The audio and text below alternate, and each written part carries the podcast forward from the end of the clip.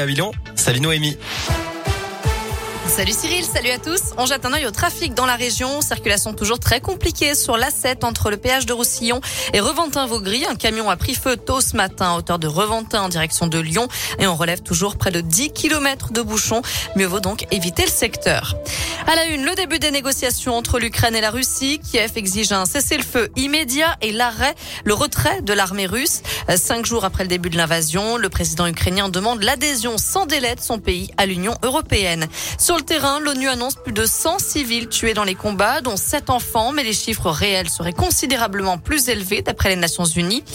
400 000 personnes ont déjà fui l'Ukraine. Ils se sont réfugiés notamment en Pologne et en Moldavie. La France, elle, a envoyé 33 tonnes d'aide humanitaire à la frontière entre la Pologne et l'Ukraine, des tentes, des médicaments, de la nourriture.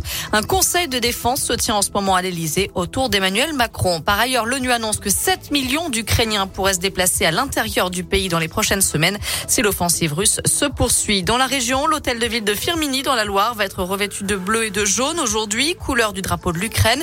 Et un rassemblement de soutien pacifique est prévu ce soir à l'issue du conseil municipal de Firmini. Nouvelle étape de franchie dans le calendrier de levée des restrictions sanitaires en France. Depuis ce matin, le port du masque n'est plus obligatoire dans les lieux clos soumis au pass vaccinal comme les cinémas, les théâtres, les musées ou les restaurants. Il reste obligatoire par contre dans les transports, les magasins, les entreprises et les services publics. Un seul test est désormais nécessaire quand on est qu'à contact et vacciné. Idem pour les enfants à l'école. Des élèves qui d'ailleurs retirent leur masque dans les cours de récréation à partir d'aujourd'hui.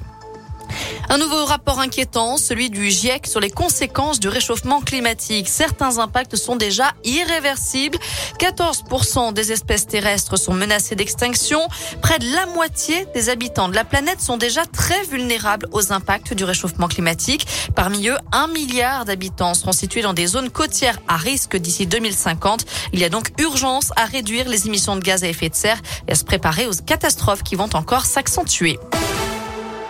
Carnet rose dans la famille Lavillény. Anaïs, la compagne du perchiste Renaud Lavillény, a donné naissance à leur deuxième enfant la nuit dernière. Un petit garçon né à 3h46 précisément. Le couple avait déjà une fille, Iris, née en 2017. Une bonne nouvelle annoncée par le sportif clermontois sur les réseaux sociaux. Si on ignore le prénom du bébé pour l'instant, on leur souhaite bien évidemment beaucoup de bonheur. Enfin, Sting en concert au Zénith de Saint-Etienne. Le chanteur britannique montera sur la scène euh, stéphanoise le dimanche 3 avril dans le cadre de sa tournée. Les billets seront mis en vente jeudi matin à 10h. Voilà pour l'essentiel de l'actu. Côté météo, cet après-midi, c'est du grand soleil et du ciel bleu. Les températures grimpent jusqu'à 13 degrés pour les maximales dans la région. Soleil qu'on va garder au moins jusqu'à demain. Peut-être que la pluie sera au programme à partir de mercredi. À tout à l'heure.